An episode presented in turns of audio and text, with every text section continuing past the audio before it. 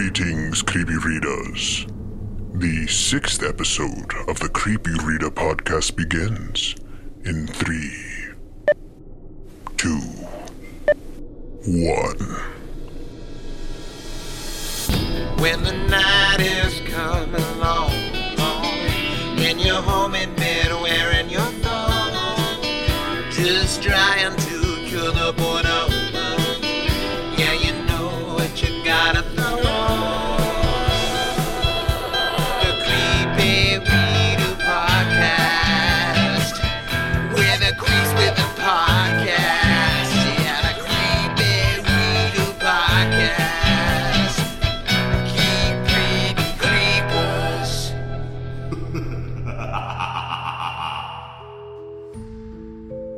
Well, hello there, creepy readers. It's me, your host, Coffin J, and welcome to the sixth episode of the Creepy Reader Podcast, the literary horror show made and named just for you. Ah, guys and gals, gals and guys, gather around and feast your, well, feast your ears because today we are joined by the very talented and imaginative author of the novel Constructing Entropy, as well as the anthology series Symposium of the Reaper, Andrew Adams. Andrew, welcome to the Creepy Reader Podcast, good sir. How are you today? I'm doing well, uh, and thank you for having me here. Well, right on, man. Uh, well, thanks so much again for coming on the show, and congratulations on. Uh, so we're recording this prior to the release of your book, but it's this this episode will probably release after it comes out. So congratulations on the success and release of your latest uh, collection of short stories, Symposium of the Reaper, Volume Two, man. Hard to believe. Um, Symposium One was written about two years ago, and it kind of sat on my computer for a while before I actually did anything with it, and here we are. No shit, no shit. Well, you know what? Uh, Stephen King threw, you know, Carrie in the trash. So I mean, right? Not that you would throw this in the trash, but you know what I mean. So, you know, as you know, Andrew, uh, here on the Creepy Reader podcast, we do like to do some creepy facts. Um, so I'll give you the option. Do you want to go first or do you want to go second? I, I, I believe you said you prepared a creepy fact for us today. So I do have I have two short ones. Oh, sweet. I like uh we we're doing a double dip. I like it. Yes, two short ones today. Um, the first one being that uh, if bodies are kept in coffins sealed tight enough, such as in a wall type of memorial, sometimes enough gases can build up that the body actually explodes and can spill out onto the ground. Well, that's gross. Yes, yes, it is. Now, I want I want to know who tests these theories. You know, is it somebody who's like, we should definitely do that with a dead body, or is it just happenstance? Like, holy crap, we did this a dead body on accident, and this is what happened. Come in on Monday morning and find a, Yeah. a mess to clean up, I suppose. Ah, shit, George. God damn it. Um, fucking George, man. Um, okay, all right. So I can get down with that. I'm really interested in like uh, mortuary science and stuff like that. So dead body stuff. A creeps me out, but B, I kind of like it because death is a shitty thing, and if you're able to come to terms with that in any way, I think it's kind of cool. My other creepy fact is during the French Revolution, where the guillotine was introduced, uh, people that were to be executed fought to be first, as the blade would get dull after multiple uses and wouldn't cut their head off cleanly at the first try. So they would have to sit there and reset the guillotine and bring it down a couple times before the person would actually die. You know, I've actually thought about this recently, and was Marie Antoinette first or second? I wanted because she got killed with somebody. Do you know that? I don't know. You know, I don't know why I'm talking about this. I know nothing about Marie Antoinette other than she got killed in the guillotine. I mean, if, if they said, hey, man, we're going to put you at the guillotine or we're going to burn you at the stake, I'm like, I'll take a dull blade still. You know, go pump that baby a couple of times. I don't care. Yeah, no problem. For sure. All right. Well, uh, thanks for the creepy facts, man. Um, and like I said, we double dip there, at that, so that's even better. I like a good double dip. Um, mine is it's a single dip, but it's like a long, it's a longer dip, as you can see. So, uh, I'll preface this by saying I'm like a big Titanic nerd. I love history and like um, the history of the sea. I guess I can't think of the actual word, like nautical history. I guess. Um, so, so my fact today is about the Titanic. On the evening of April 15th, 1912, the crew of the RMS Titanic hit an iceberg and sank off the coast of Nova Scotia, killing over 1,500 passengers and crew. And in the years following the catastrophe, the sinking of the Titanic has sparked a number of conspiracy theories. One well known theory suggests that J.P. Morgan planned the crash to kill his rivals, Jacob Astor, Benjamin Guggenheim, and Isidor Straus. Another suggests the Titanic did not sink at all and the disaster was actually staged as an insurance fraud scheme. However, one of the most interesting theories suggests that Titanic was cursed by an Egyptian mummy. That's right. A month after the Titanic sank, the Washington Post ran a story blaming the whole fiasco on an Egyptian mummy. As the rumor goes, the mummy of Princess Amun Ra brought misfortune on all who ever possessed her. The Englishmen who dug her up were all dead or bankrupt not long after they found her. After she moved to the British Museum, night watchmen reported hammering and wailing emanating from her coffin. Desperate to be rid of the cursed thing, the British Museum handed her over to an American archaeologist who arranged for her passage across the ocean on the doomed liner. It's likely that William Stead, a first class passenger and spiritualist aboard Titanic, was inadvertently responsible for the rumor, uh, for it was the night of the ship uh, when it struck the iceberg that he was sitting in the dining room telling his compatriots the story of the cursed mummy. Now, that's what I call an unfortunate coincidence. The fabled Amun Ra goes by another name, the Unlucky Mummy, and she still lives at the British Museum. No one has reported any more wailing since the ship went down. The so called princess may have been pacified, but Titanic did not sink with her in the cargo hold, which is kind of too bad because that would make one hell of a horror movie. And that also, it kind of reminds me a lot of. Um, you had uh, there's that story in here that's Egyptian as well. Necro- necrotic frolic, yeah. What made you go, yeah, dude, Egyptian? Because for me, I was like, it's essentially like a naughty kid food fight story where they're like, you know, and then it ends like Cask of Amontillado. you know what I mean? Kind of. Um, so I, I just dug it. Actually, it was kind of like a disgusting food fight. That was supposed to be the the inspiration behind it. So Oh, well, it came across. Uh, yeah, I really enjoyed that one. So um, maybe I have to come back on and we'll have to talk fucking scary Egyptian shit. I don't know, man. You know, moving on from uh, creepy facts, uh, you know, we have a segment here where we, we usually delve a little bit uh, into you know the story of the author who are they where are they from and typically i'm just kind of reading the back of the book or a summary that i found online. But today we're in the very unique position where i have the author with me so i don't have to talk about you you can talk about you. Um, so just kind of tell me a little bit about you man like i you know where were you born? Just uh, give us you know give us the gist uh, was born in California, lived here ever since. Um, kind of in the outskirts, um, not necessarily in the city and just got into writing at a young age. Um, it was always a hobby, nothing that I ever pursued. And in my 30s now, just decided to try it out. It was kind of something that I had always done, something I was always interested in doing. But I guess nobody ever tells you if you want to write a book, you can just write a book. No, they always say, "What's your backup plan?" Um, do you, so. Do you, do you remember the first story that you ever like thought of or wrote or like wanted to write that you were like, oh man, I could tell that story? Do you remember that story? I still have. I used to make comic books when I was six or seven years old. Uh, I have a bunch of those here. They're obviously very crude and you know rudimentary, um, but that was where I started. I used to love to draw and write as well, and come up with stories. But then again, you know, there's a part of you that kind of goes, "Why are you doing this?" Right. Was was it always horror based?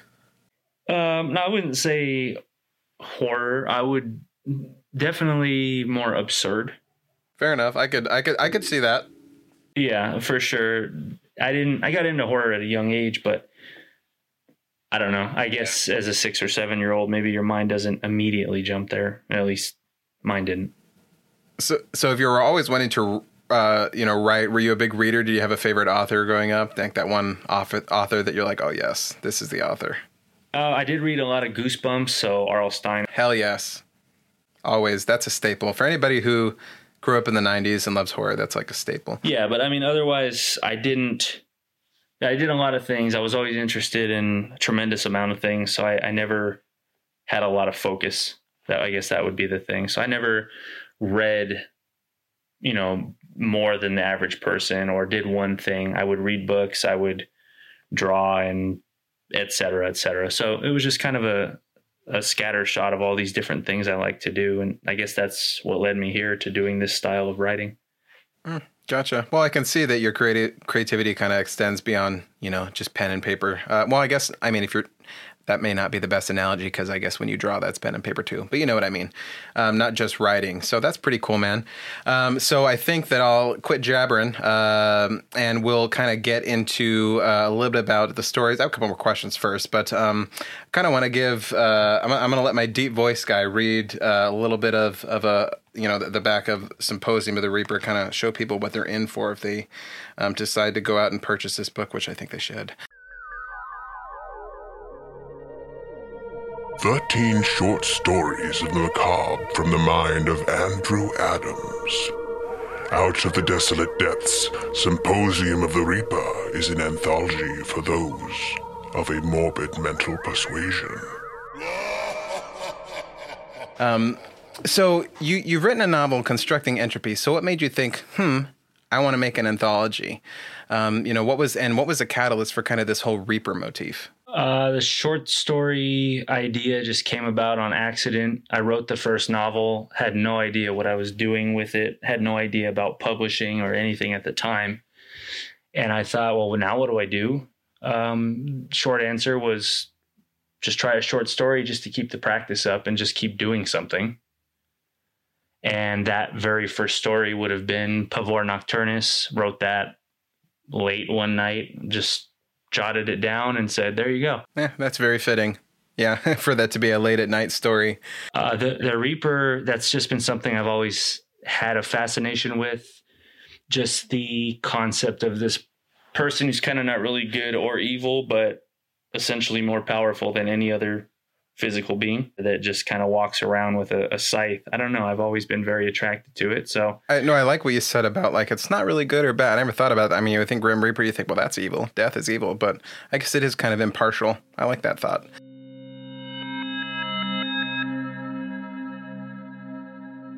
So I have a- few favorites from both books, but um, in order to not have a ton of spoilers, we kind of relegated to a few different passages. Um, so if it's all right with you, I want to go ahead and read uh, my favorite passage uh, from Symposium of the Reaper, Volume 1, which comes from uh, Coulrophobia. You don't really expect me to walk door to door and trick or treat at our age, Darnell cackles. You're going to have to offer me something a little better than an empty sack. He snatches the bag from Randy's grasp and tosses it into someone's front yard. Raising an index finger to make Darnell think he has an idea, Randy reaches into his back pocket and pulls something out, yet keeps it cupped in his hand and hidden from view. His other hand, with the outstretched index finger, turns over to gesture for Darnell to come closer. Really testing my patience today, I see. As long as you pay up, then I guess we're good.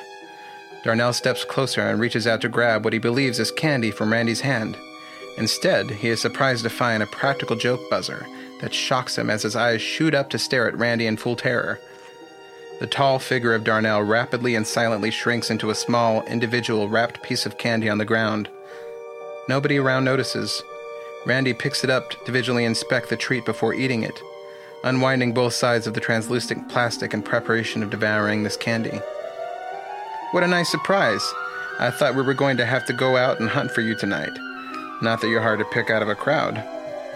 What is not surprising is Darnell's lackey Matt being within arm's reach at all times. Randy should have expected this. Yeah, man.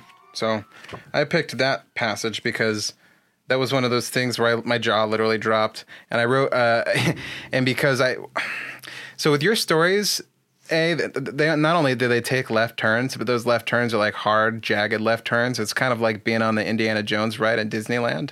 You know what I mean? Those those turns are like they're whipping you, and I'm like, what the fuck? And I found myself having to reread things because I'm like, there's no way that I read that right because that didn't just happen. And then I read it again, and I'm like, that just happened. Um, and it's really satisfying and really fucked up. Um, so initially I didn't pick this one, but when I reread the book, I was like, you know what? Because I, you had told me at one point, I think you said that this would make a good short film, and I kept thinking to myself, I'm like, how do you pull off someone turning into a piece of candy? And I couldn't, and I couldn't think of it, but dude, it, freaking great. So I, I got to know the story behind this. Yeah, I mean, I wrote that one third after Pavor Nocturnus and Danse Macabre, and I think at this point, was kind of starting to build some confidence as far as short story writing because it's a very different approach. And I wanted something that would be kid friendly on the surface, but obviously what he's doing is incredibly evil and sadistic and you know, it's kind of more of a revenge tale than anything, but I wanted it to come off as PG, PG 13. But if you dig deep into it, you're kind of like, oh, that's actually really wrong. Right. Well, yeah. I mean, it is. It could almost be a Goosebumps thing, you know. I'm like, but it's a little too fucked up for Goosebumps. You know what I mean? Oh yeah. Like it just has that little edge onto it where you're like, that's just too. It's very disturbing to me because not only is he eating it himself, but he's like feeding it to all these unsuspecting people who then find out that it it's it's people. you know. Oh man. The only logical end I could come up with is they have to understand. And this teacher, uh, I mean, I'm sure everybody's had a teacher that they can't stand for whatever reason. And so I just wanted the end to be that the teacher kind of gets his due for picking on a child, which I'm sure everybody can agree is pretty wrong. Yeah. Yeah, dude. I that almost brings up a question about Harry Potter, but I'm not going to go there. Um, but uh, yeah, man. So and yeah, for so Mr. Perkins it was Mr. Perkins, and he's a shitty teacher. Well, I, I can't speak about his actual teaching, but he's a shitty dude, and he reminds me a lot of a teacher that I had, Hankins. So there's like something about teachers that end in kins. I don't know what it is. It is what but, it is. Uh, but this guy hated me. I did make fun of his bald spot, so maybe it was warranted. Um, but I would have loved for him to turn into a big pile of gummy worms.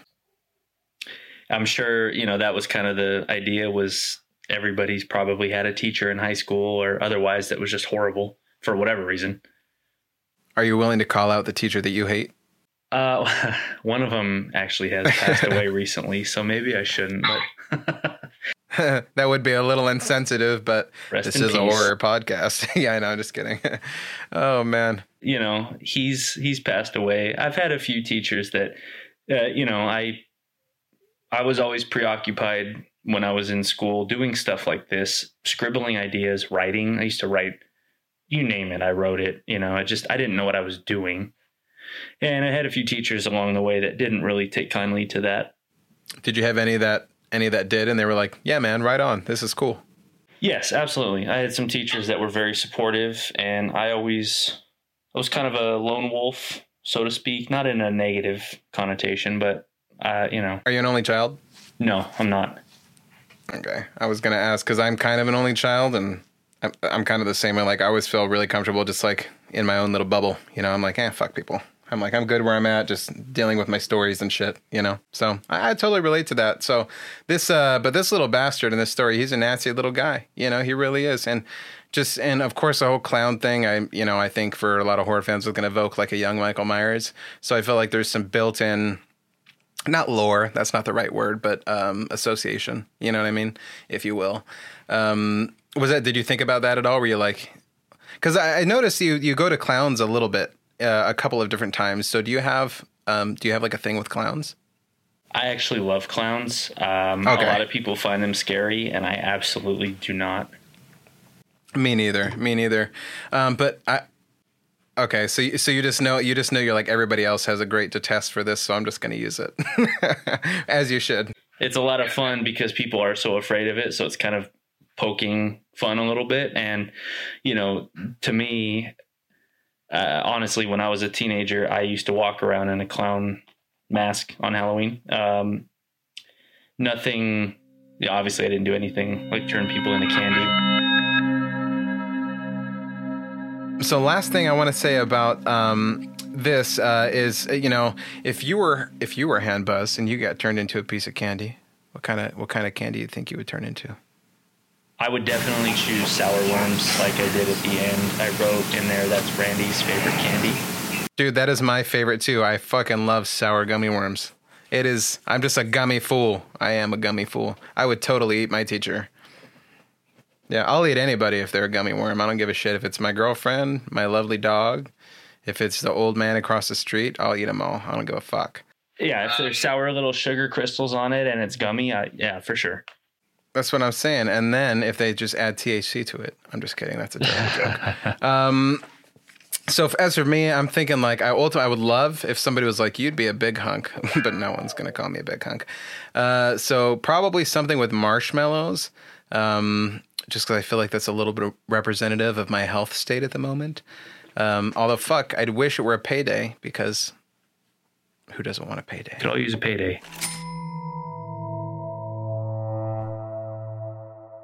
we've gone through my favorite story, Coulrophobia. Guys, I think honestly the book is there, every story in here is you, you'll take something away from it. That's awesome, but Coulrophobia is worth the price of the book alone. I'm just saying.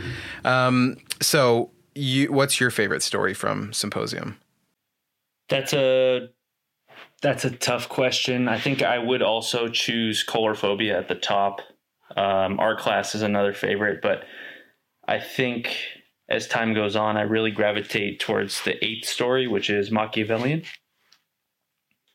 And that one is about uh, a comedian who, if we want to do spoilers, is fine. But it's uh, it starts out in a comedy club and a comedian doing a set, which I had a lot of fun writing. Uh, it's just a really misanthropic comedian, and he's just trashing everybody in the audience, and they all love it and they're eating it up. And the, the story title, uh, Machiavellian, means somebody. Uh, well, I guess I could just read the last uh, sentence of the story, which is the ends always justify the means. So that kind of sums up the story.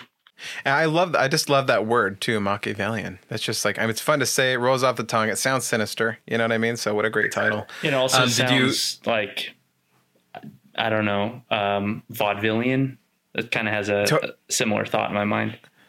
Yeah, no, it it harkens back to like uh like it just makes me think of like the really old uh like silent films um like uh oh lord, I can't think of the one with the carnival doctor I, I forget the name. But uh yeah, no, to, I I, I see exactly what you mean. You're kind of like, "Oh, this is like the 30s or something, right?" Like just the name itself. Um did you did you have a passage from that one? Uh, yeah, I'll read the end, um, which is after a particular eventful set and a particularly eventful night. The comedian Nick, uh, he wakes up in his hotel room to a knock on the door, and he says, "Who is it?" Nick shouts over the scratching sound of pen on paper. The door swings open. Rise and shine, Buttercup. Kim hollers. Good morning, sweetheart. Are you ready to go? Chris questions. Yes, my bag is sitting right here. Just give me about five minutes. Nick finally looks up. Jesus, Nick, have you slept? You're in the same clothes as when I saw you last night, Chris comments. You look like hell, even more than usual, Kim mutters. Never been better. Are you writing? Did you really sit here all night just to write jokes? Chris mocks. You know how it goes. The end justifies the means. Nick smiles devilishly. And then that's the end of the story there. So. Right on. Now, I you had mentioned earlier that there was maybe some misconceptions about that. Was that something you wanted to talk about? Uh, yeah, sure. It's about a comedian, and a lot of the. It's definitely one of the more harsh stories in the book, I believe, and no, no shit. It's um, it was definitely meant to tie together uh, horror and comedy, and it's kind of the same part of our brain, really. It is so if you go to see a, a stand-up comedian and he's a uh, I'll just spoil it for everybody. He's a murderer and also a comedian in his spare time, and it's kind of a similar part of your brain that gets excited by both of those things. I'm a huge stand-up comedy fan, uh, always have been. So, like I said, just about all my different interests, and I never could pick just one or even a couple. So, uh, yeah, I mean, really, it was it was more to tie those two things together. And again, it's one of the more harsh stories in the whole book.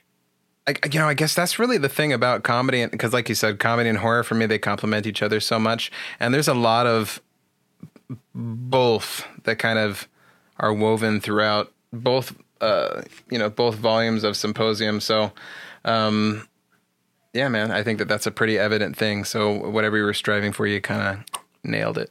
Nailed it. Um, so before we move on to uh, Symposium 2, which is the new book, um, I wanted to just chat a little bit about. I'm a writer. I'm sure that a lot of people listen to this like to write or they're very interested in the process of writing. Um, so I wanted to chat a little bit about your kind of your your your writing process a little bit and maybe a little bit about publishing too. Um, so you know we we want to see how the sauce is made. You know what I mean? So I guess in terms of your process, I, I guess you know what, what comes for you. Is it like is it plot? Is it characters? Is it a situation at the end, the beginning? Um, how do you plot a story? As far as the short stories go, you know, 13 stories per book, it can vary quite a bit, but traditionally it'll be a small idea and that idea will usually I'll get the end in mind. Okay, what what's my main point I want to get across? And then what's the end? Where am I going to get to? And then I'll start to fill in the details from there. Actually, I'd say the characters come last. I'm definitely as far as writing goes, sitting and thinking of character names is probably my least favorite thing to do. Mm. How very how very Machiavellian of you. The end justifies the means. Yeah, exactly. I knew exactly where that was going. So then you just kind of work backwards from there. Right. And right. that's yeah, but it's you know with short stories it can vary quite a bit from story to story, of course. Every writer has a voice. Do you do you have um do you have something about your own writing that you think, yeah, I think this is my quirk. This is what I like personally bring to the table? Somebody told me one time that I kind of dabble a lot in insanity and psychological aspects, which I guess just I guess that's fair. So uh, that would probably be my quirk is I deal with a lot of things that are kind of bordering on what's reality and what's not. And a lot of my characters are kind of put in horrendous situations. Some of them uh, deal with it traditionally, and some of them sit there and say, "This is great. I'm losing my mind." Things with insanity are the things that tend to scare me the most. So I actually think I have the most problem with those stories, like personally. You know what I mean? Um, I think we've all asked ourselves, "Are we going crazy? Am I going crazy? Am I going fucking crazy?" Probably at least five times a day. And that was the point of um, the second story, Danse Macabre, was kind of yeah, dude, I love I love that one. And for some reason, you know, one thing that I kept getting in my mind, I think it was just a image of heads in graveyards, was um I kept thinking of the singing bus from like the haunted mansion. Yeah. Yeah, it was kind of just yeah. you know, everybody here is in the same situation, but they're just kind of enjoying it and you know, let's just enjoy being insane. Why not? Yeah, totally. Um, and so when you're writing something, what is your writing schedule like? Are you writing every day? Is it just when it comes to you? Is it a struggle? Um, and then, like, how long does it take to write a book? I try to write every day. Even if it's 15, 20 minutes, I like to stay on track because I feel like if you take a day off, sometimes it can be two days off and then a week goes by, which sometimes it does happen because life um, but typically, I write at night. That's my best time. That's when I'm I'm a night person for sure. Um, but at the same time, I also try to squeeze in whenever I can. If I have 15, 20 minutes to write, because as you know, it takes takes quite a long time to finish a project. Typically, for me, I look at maybe about a six month cycle between beginning an idea and editing and having a finished product. Usually, it's about five six months. That's actually not a bad turnaround time, though, especially when you consider like editing and stuff like that. I mean, not that these are a billion years long, but I mean, that's still 13 stories. That's a lot to like wrap your head around, you know, as a reader. And then uh, can you imagine as a writer? You know what I mean? You have to create all that crap. Um, in terms of publishing, so I know that you self publish, and we kind of touched on this a little bit, but like, what's for you? What's like the most like? What's your favorite part of that? And then what what to you is the thing that's just the biggest headache? The best part about it is I would say the autonomy of it. Know, like I said, I've always kind of been more of a lone wolf. Uh, I like to do things on my own. Not that I'm a, am uh, not a hermit necessarily, but I just I tend to work better by myself. So it's nice to kind of have control over the process and and give everybody the same product I had in my mind. Especially with horror, uh, sometimes there's also there's some limits that people don't want to cross and if you're traditionally published you do run into red tape where they don't want to publish things that are quote weird or maybe a little bit outside of the normal they want formulaic horror. And again, no offense to anybody. Yeah, they're they're movie producers. You know what I mean? That's what they are. That's what they do. They're like, what do the ma- what do the masses want? And um, you know, I definitely think that there are things in these books that are well, certainly will appeal to the masses. But you're right. There's some of them that are like, that was that was that was crazy. You know what I mean? Um, and I love that kind of stuff, so I'm all about it. And so. Yeah, I want to talk about the the book, the cover design, because I really like the Reaper, and then the, also the little bloody coffee mug on constructing entropy is pretty cool too. Um, you had mentioned that your wife that was something your wife helps you with. Yeah, she's she's a photographer and she does the covers for me. Um, so far, she's done every cover. So it's basically we just keep it. You know, I write the books, but by no means does that mean I do everything myself. I have, I'd say, a good four or five people that kind of contribute in one way or another. And, you know, now we have like yourself with podcasting and, you know, it, it really takes a team of people that are focused on the same idea. And I can't do everything myself. That's kind of, I would say, narcissistic to say. So all I do is write, and then the rest of it, a lot of people help out that are on board, and I think it's fantastic, really kind of the same with uh, with like filmmaking. You know what I mean? It's it's uh, you know, I, I feel like you and I might be similar in ways, and where like I, I really like to own my own creative process. I, I don't necessarily like a lot of outside input, and then you get to a point where you're like. I can't do everything, so I've got to relinquish something, and then you just have to trust people to help bring your vision to life. And usually they I found out more times than not that they kind of supersede whatever your vision was, and it's like, okay, that's better than what I thought. So this is great, you know. So you just gotta gotta have faith in the process. Um, do you do you have any interest? Like, if somebody approaches approached you, or or do you think that you would ever have interest in traditional publishing? Yeah, absolutely, I would. Um, I feel like more for the symposium series, that would be something I'd like to hold on to if it was the right person and the right approach. Possibly that might work. Um, otherwise, I have. I'm working on my third novel now. I think maybe I would go more traditional with a novel versus the short stories. But with the new one, um, you know, I'm really interested in publishing. I think I told you I had mentioned kind of in passing that I was like, I think I want to might want to do like a documentary on indie publishing. Yeah. I just think that it's really interesting, and it's really ever since I kind of got into this whole bookstagram thing, I'm like amazed by the things that people are doing. I'm like, oh my goodness, and people are out there making real money and stuff like that, you know. And I'm like, this is fantastic, and I feel like we're in an age where this really was never like a thing. And I said this in I've said this in the past, and I'll admit it again, um, and uh, only because you're like one of the people who's out there proving me totally wrong is I, back in the day I would not have given any author the right shake. You know what I mean? I feel like you know people say and they're like, oh, you know, maybe sometimes the binding isn't as good. Or, you know what I mean? Um, but I, I'm just I'm seeing so much talent in the indie author realm that I'm like, oh my god, I just want to keep going further into it. And I'm, I'm finding that there's a lot of people who I'm just like, if if more people would just pick this up, they would freaking love it. You know, so anything that I can do on my end to kind of help facilitate that is kind of a cool you know it's like a it's like a privilege you know because i love stories i like telling them and i love reading them you know so um, that being said i, I want to delve into the uh, symposium of the reaper volume 2 or in spanish simposio de la muerte volume 2 the next 13 short stories in the Symposium of the Reaper trilogy even more twisted and delightfully maniacal, the second volume will leave you gutted with a smile.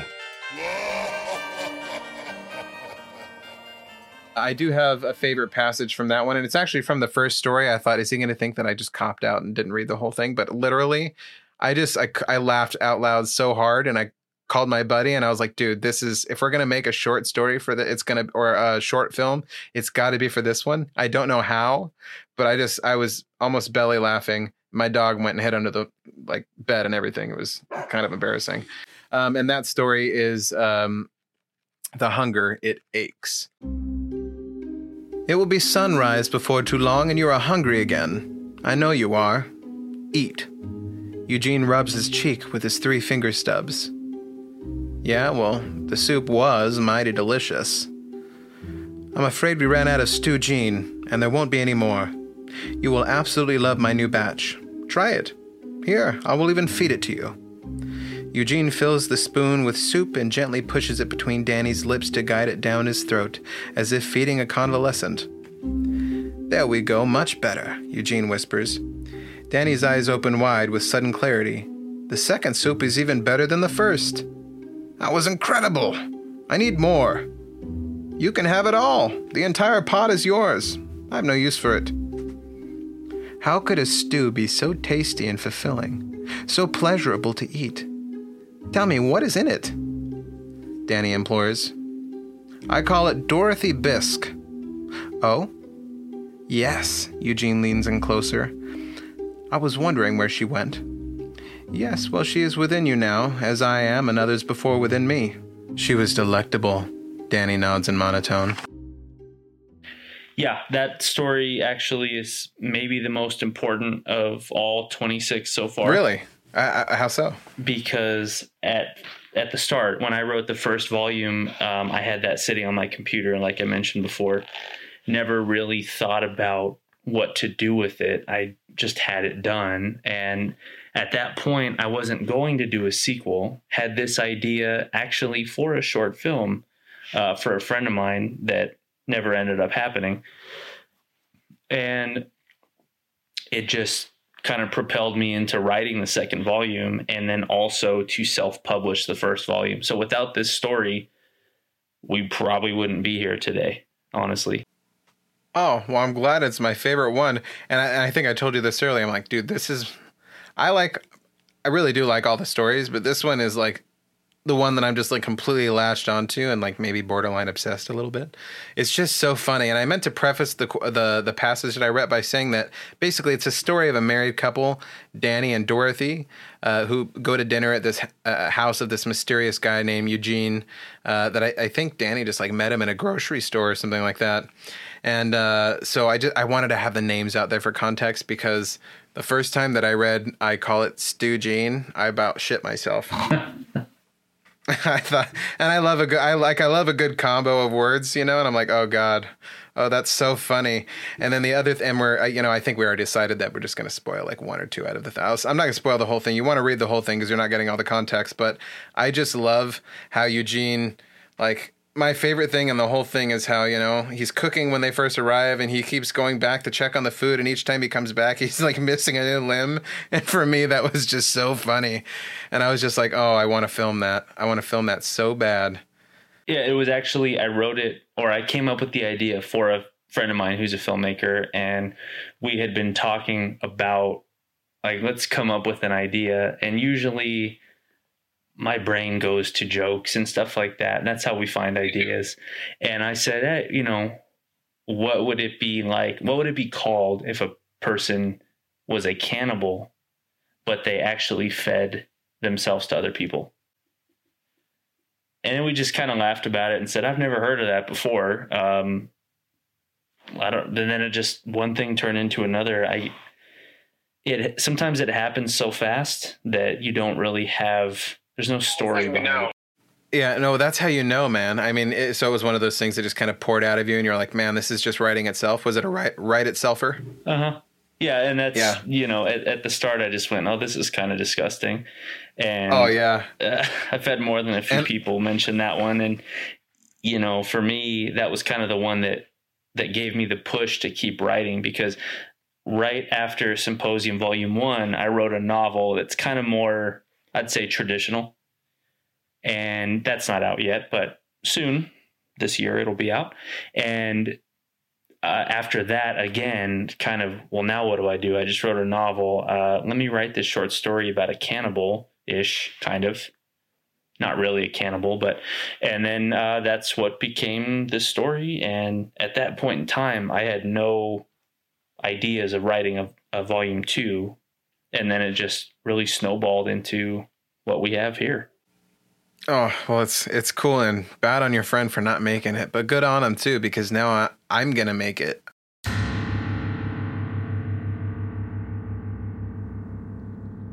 What's your pick from Symposium Two? It's your book, so you know what's uh what's your fancy for the evening?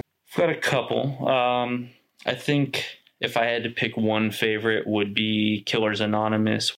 Killers Anonymous was just another kind of absurdist idea, which I like to play with a lot. Obviously, it doesn't probably make a ton of sense. Why would you put a bunch of reform killers in a room together? Why not? Well, why not? And then not why I have the one guy who's just like, I mean, he's like the crazy Baptist preacher who's like, fuck that guy, have at it. I yeah. So no, that one went- that was honestly that was like that was like madness. And the only thing, and I, I kept thinking like, what would this even look like? I can't help now but imagine everything as a short as like a film. You know what I mean? So I'm like, what would the reality of this be? And I just kept thinking like it would have to be something totally fucked up, like the end of Rosemary's Baby, where everyone was just like, "Hail Satan!" you know what I mean? Just that feeling you get when you watch something like that. I'm like, it has to be something like that. But also, man, you write so much gore into this that that's a hard practical thing to pull off properly. You know what I mean? To like pull it off properly, it's got to be gory, and gore is expensive. Absolutely, I agree. And you know, it would be a great thing to film. Uh, I would love that. However, yeah, it would be tough to pull off. But as far as the story itself, uh, this is definitely this is definitely kind of the apex of what I wanted to do with this uh, this volume. I didn't want to put it last because the one that is last just felt like the proper closer. But this one was kind of to me the uh, this was the top that we were going to get to.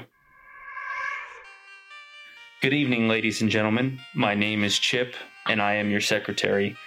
I am also a recovering killer. Hello, Chip, rows of unenthusiastic audience members greet in return with a combined monotone. Before we begin, let us take a moment of silence for our fallen victims who could not join us today. Groans roll through the rows of occupied folding chairs in their meeting hall. Why would the victims be here anyway? Someone in uh, the back comments. Well, Ronnie, they couldn't even be here if they wanted to, and you know why? Because you murdered them. Now pipe down and take a moment of silence.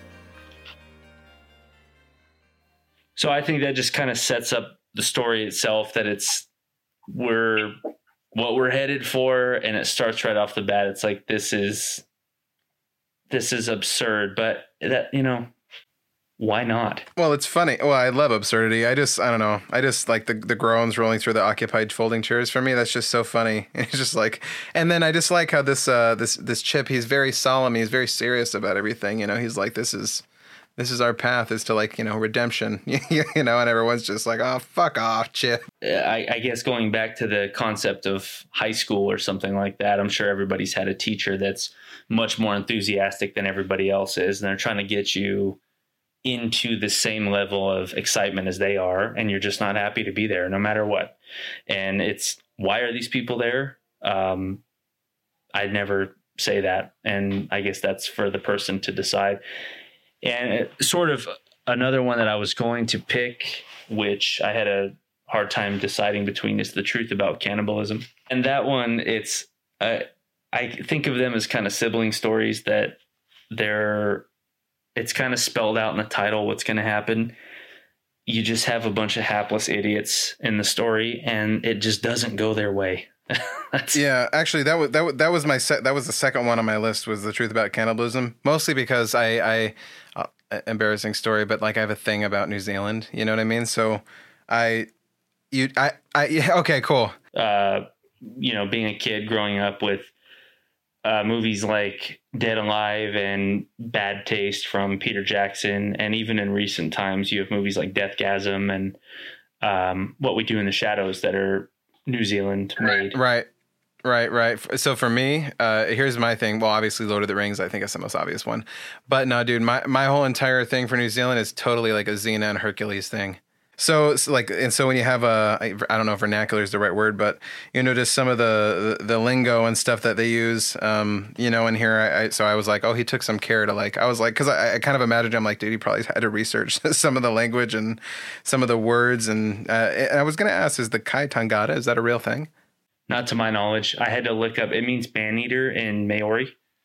Okay. If I'm even okay. saying that right, Uh, but it's um, if you you know look up the translation is man eater. So I just tried to make that a thing, and uh, I wanted to kind of portray it as you have these these people going there. Clearly, they're gonna meet some trouble, and they're just they think they're so right that they don't even care, and that was just it was like, you know what? I do a lot of stories where there are left turns and jagged turns and this and that. And this one, I really just wanted it to end how you'd think it would. Yeah, no, it was kind of straightforward, but uh, but at the same time, uh, I, I I don't I, yeah I really can't put my finger on why I enjoyed that. Like I enjoyed the New Zealand aspect, but I just feel like I have just read so many stories recently about like stupid. I, like I saw a story recently about some guy who was just obsessed about like bringing Jesus to this island of people, and they just like shot him with an arrow. you know what I mean? I'm like, so I'm like, this, this is exactly like that. That's awesome. Um, obviously, to a different extreme. Yeah, of course. I think the thought that I had in my head was the oh man, been a long time, but the guy that tried to go live among the bears and thought they were his friend, and eventually they ate him. And it was kind of like, well, what did you expect? Yeah, no, you think think they were gonna get hungry? Yeah, you know, these kind of hapless idiots that walk into the situation, and are they gonna get out of it? No, not in this case. Right. Well, yeah. No. Well, I dig it. I dig it. Yeah, that was uh that honest. So I think we're on the same page there. That was my my my my other favorite that I really enjoyed. Although, if I would mention, maybe my personal favorite would be the third one in this one, which is number uh, sixteen, as within, so without. That one was such a burden on me to write as well. It must have been, dude, because like uh that was honestly that was such a that was such a trip. And yeah, it, it is so one of the things I'll say about some of your stories, and I think it kind of harkens back to a little bit of that kind of inter, in, internal monologue that we're talking about. But it's just like it's like such a journey, and with a lot of stories, even though you're on a journey, you can kind of see the end point. You know what I mean? But for, for some of these, until you get to the end, it's like, what the fuck is going on? I have no guesses, you know? Yeah, and that that's kind of the fun part is with short stories, even more so than novels, you get to kind of pull the string a lot more. You get to yank something away from somebody that they think it's about to happen. Maybe there's a happy ending. You get to yank that right away. And it's you know, I was a, a rather extreme insomniac when I was a kid. Um, so it kind of you know, it's a weird place to be a kid and be up at four in the morning by yourself, um, watching TV. And that was kind of the only refuge was just watching TV all night. And so a lot of these ideas kind of came to roost way back even then. Oh yeah, dude, that's that's Pavor Nocturnus right there. Yeah, exactly. And that's so when I thought about writing a short story, uh, well, what to write about? Well, there you go. It's it's kind of almost the same thing. You're sitting up in bed wondering why you can't fall asleep. But it's it's kind of neuroses is would be the thing I would refer to it as. Not that I'm neurotic, but you know. well, I mean, are, are, we are we able to judge ourselves uh, subjectively? I don't know. I don't know. It is what it is, but you know, um, you know, for the most part, a lot of ideas stem from that time period. I mean, it just was something that I had to get through. And like I said, even now I'm a night person. So I feel like people cling on. Uh, well, me personally, I cling on to like a lot of the things from my childhood, and those inform those inform me creatively always. So I think I I, I understand that as well. Um, so just want you, all you creepy readers to know that things have been popping off a little bit more than usual lately on the podcast, which is amazing to hear. Um, and I, I, thank you all again so graciously for listening. But I do want to just take a moment to remind everybody to please. Uh, rate the podcast on whatever platform you're listening on. Um, you know, give it a follow if you're on, if you're give it a follow. If you're on YouTube, give it a subscribe. Um, it really does help us get noticed a bit more, and we want to keep making the podcast. Um, so before we wrap things up, Andrew, I just want to ask. Like, where do you see yourself in five, you know, the next like five, ten years in terms of your your career? What are your aspirations for the future? Heard you say that you were you already have another novel penned and ready to go. So, what you got going on? Yeah, I actually have two novels ready to go. Um, I think the ultimate goal would obviously be to do this as a career. I have a day job, uh, which is fantastic. You know, if if things fizzle out with writing, I will always, you know, fall back on what I know. But the end goal, of course, the ultimate goal would be to make enough money to do this full time. But if it doesn't, I'm just happy to be able to share what I do with people. I'm glad that people are enjoying it and connecting with it in a certain way even a year ago from now, I didn't have anything published. So it's it's It's really strange sometimes in a great way, fantastic way. And just to be able to share this with people and people are enjoying it and continuing to come back for more, that's all I can really ask for for sure. Yeah, well, we certainly look forward to the two novels you have in the pipeline. I'm over here thinking you got one, and you're like, oh, I got two. You're a busy man, dude. Three novels in one year publishing. My goodness, he's on fire. I mean, well, the secret to that is that I wrote for a couple years before I ever published. So it's not that I work that fast. I just. Don't tell him that. Maintain the illusion. Yeah, that's fine. I mean, I'm actually kind of more of a slow writer. I think I feel I'm slow. But... Oh, I'm so slow. I, you know what though? But like you said, sometimes it just comes out and it's like, oh, that was easier than I ever expected it to be, and so you never really know. Um, so, man, before we leave, is there anything else you want to let the audience know? Yeah, uh, I mean, just of course, Symposium of the Reaper two comes out February 10th, and then following that, I'm about maybe a couple weeks away from finishing a novel right now, and then I'm jumping into Symposium Volume 3, which I already have planned, have all 13 stories outlined and ready to go. So that should be out hopefully before too long, but all right, man. Well, you're not joking around. I certainly, for one, am looking forward to uh, Symposium 3 and these novels, and I still got to reconstruct an entropy. So um, I might have to have you back in, when we talk about that. Because uh, a no- novel, like you said, is just a totally different beast than a short story. So I'd be interested to kind of get your take on those things. Um, well, thank you so much, my friend, for coming in. I really appreciate it. I hope that you come back and chat with me again real soon. Uh, next episode, guys, uh, Zombie Zach is going to be back as we sit casket side and discuss Dean Koontz's Frankenstein, Book Two, City of Night. And uh, until then, keep reading, creepers.